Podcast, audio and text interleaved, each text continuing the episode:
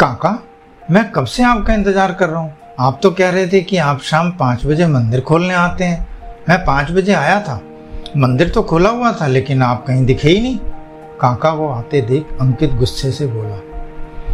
रामू काका हंसते हुए बोले, बेटा तुमने ध्यान नहीं दिया, मैं राम जी की मूर्ति के पीछे ही लेटा हुआ था। आज दोपहर से ही सिर में दर्द हो रहा था। अब छोड़ो इस बात को और बताओ शाम 5 बजे कैसे आए। उस समय तो तुम ट्यूशन जाते हो। अंकित हैरान होते हुए बोला, आपको कैसे पता कि उस समय मैं ट्यूशन जाता हूँ। रामू काका हंसते हुए बोले, मैंने बोला तो था तुम्हें कि मुझे सब पता है। अंकित हैरान परेशान हो बोला, ऐसे कैसे आपको सब पता लग जाता है, आप भगवान हो या भूत हो। रामू काका हंसते हुए बोले, भूत दिन में थोड़े ही होते हैं, वो तो रात को आते हैं। बाकी मेरी शक्ल देखकर तुम्हें लगता है कि मेरा जैसा बुढ़ा भगवान हो सकता है। अंकित अटकते हुए बोला, फिर आपको सब कैसे पता लग जाता है, आपको मेरे बारे में पता है या सबके बारे में पता है। रामू काका बात बदलते हुए बोले, अरे यार तुम भी अब छोड़ो इस बात को और ये बताओ कि तुम कैसे आए थे। अंकित सक पकाते हुए बोला, मैं पापा से नाराज हूँ।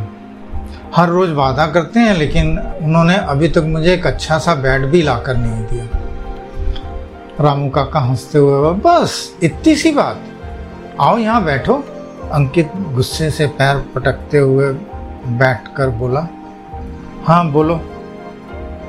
रामू काका मुस्कुराते हुए बोले, मैं तुम्हें एक कहानी सुनाता हूँ। ये बहुत पुराने ज़माने की बात है। एक नवयुवक आसपास के गांव में आयोजित होने वाली कई तीरंदाजी की प्रतियोगिताएं जीतने के बाद अपने आप को बहुत बड़ा तीरंदाज समझने लगा था। उसके घमंड को देख एक दिन उसकी मां ने कहा कि बेटा, पास के राज्य में तीरंदाजी की एक प्रतियोगिता हो रही है, तुम उस प्रतियोगिता में भाग क्यों नहीं लेते। मैंने सुना है कि वहां के राजा ने ऐलान किया है कि प्रतियोगिता जीतने वाले को इनाम में बहुत सारा धन और सेनापति का पद दिया जाएगा।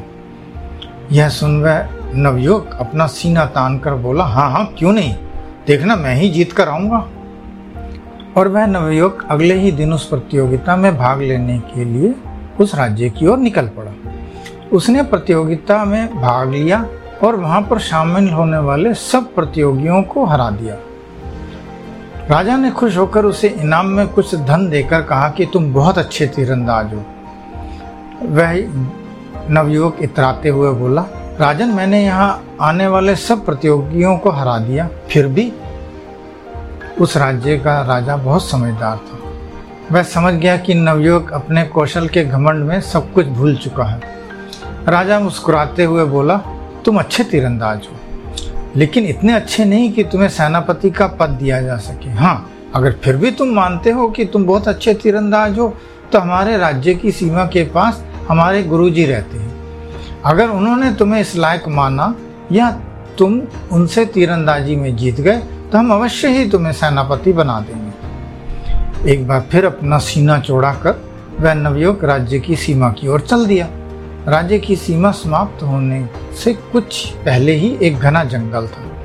उस जंगल के बीच कई ऊंची पहाड़ियाँ थीं। वह नवयुवक यह नज़ारा देखकर बहुत हैरान हुआ कि इस जंगली और पर्वतीय क्षेत्र में इतने बड़े राज्य का गुरु रहता है। यही सोचते हुए आगे ही बढ़ रहा था कि उसे एक पहाड़ी गुफा दिखाई दी, जिसमें से धुआं निकल रहा था। वह समझ गया कि हो ना हो राज्य का गुरु इसी गुफा में रहता होगा। जब वह गुफा के अंदर गया तो उसने देखा कि गुफा में कई जगह अग्नि जल रही थी। एक तरफ खाना बनाने का सामान रखा था और दूसरी तरफ एक ऊंचे मचान पर एक बूढ़ा आदमी आंख बंद किए बैठा था। युवक ने चारों तरफ नजर दौड़ाई, लेकिन उसे कहीं कोई हथियार या तीर कमान नहीं दिखा।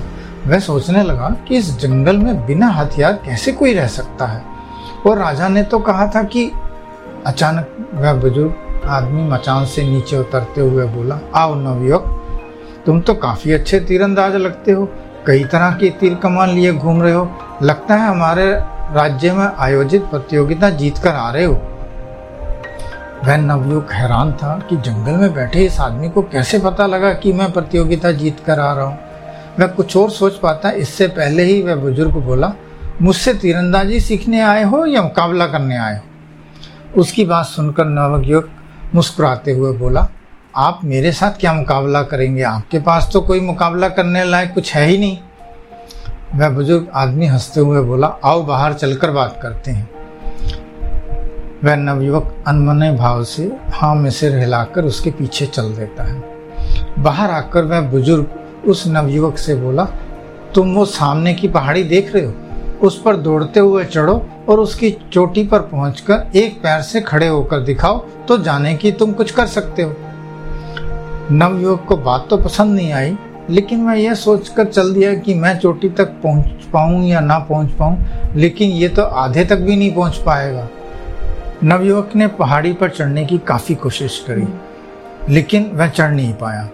पहाड़ी पर चढ़ना काफ़ी मुश्किल था, एक तो सीधी चढ़ाई थी और पत्थर भी काफ़ी चिकने थे।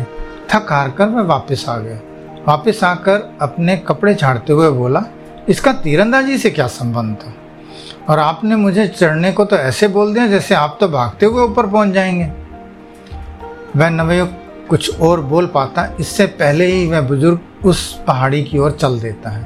वह कुछ ही पल में भागते हुए उस चोटी पर पहुंचकर एक पैर पर खड़ा हो जाता है। कुछ देर चोटी पर खड़ा होकर वह पल भर में ही नीचे उतर आता है। वह नवयुवक के पास आकर बोला, बेटा तुम इस मुकाबले में तो फेल हो गए, खैर अब ऊपर आसमान में देखो, चार पक्षी उड़ रहे हैं, इन्हें एक तीर से मारकर गिराओ तो जाने। युवक हैरान परेशान होकर बोला, एक तीर से चार पक्षी कैसे मारे जा सकते हैं, आप तो बहुत बेतुकी बातें करते हैं। वह बुजुर्ग हंसते हुए बोला, इसका मतलब तुम नहीं कर सकते, कहकर वह उस नवयुवक को देखते हुए बोला। उसे असमंजस की स्थिति में खड़ा देख वह फिर बोला, देखो मैं करके दिखाता हूँ, कहकर वह उन चारों पक्षियों को देखने लगता है। कुछ ही पल में वह चारों पक्षी जमीन पर आ गिरते हैं। वह नवयुवक यह सब देखकर बहुत ही हैरान था। उसकी सोच समझ से यह सब कुछ परे था। उसकी मनस्थिति भांपते हुए बुजुर्ग बोला, बेटा तीरंदाजी के लिए सिर्फ अच्छे और बढ़िया तीर और कमान ही नहीं होने चाहिए, तीरंदाजी के लिए सबसे ज़रूरी है तुम्हारा अपने लक्ष्य पर ध्यान केंद्रित करना। जाओ पहले ध्यान सीख कर आओ, फिर तीरंदाजी का मुकाबला करना। किसी भी कला में महारत हासिल करने वाले को किसी उपकरण की ज़रूरत नहीं होती, जो भी उपकरण उसे दिए जाएं वह उसी में अपनी कला दिखा सकता है। उस नवयुवक को अपनी गलती का एहसास हो जाता है। वह उस बुजुर्ग के पाँव पर गिरकर माफ़ी मांगने लगता है। कहकर रामू काका अंकित के सिर पर हाथ फेरते हुए बोले, कुछ समझे? अंकित उठते हुए बोला, काका आपने बहुत अच्छी कहानी सुनाई, मैं सब समझ गया। अब मैं पहले अपने खेल पर ध्यान दूंगा। खेल खेलने की कला में निपुण होना ज़्यादा ज़रूरी है, लेकिन आप ऐसी कहानी लाते कहाँ से? रामू काका हंसते हुए बोले, मैं फिर बताऊंगा, अभी काफ़ी देर हो गई है, घर पर तुम्हारी माँ परेशान होगी, जाओ जल्दी से घर जाओ।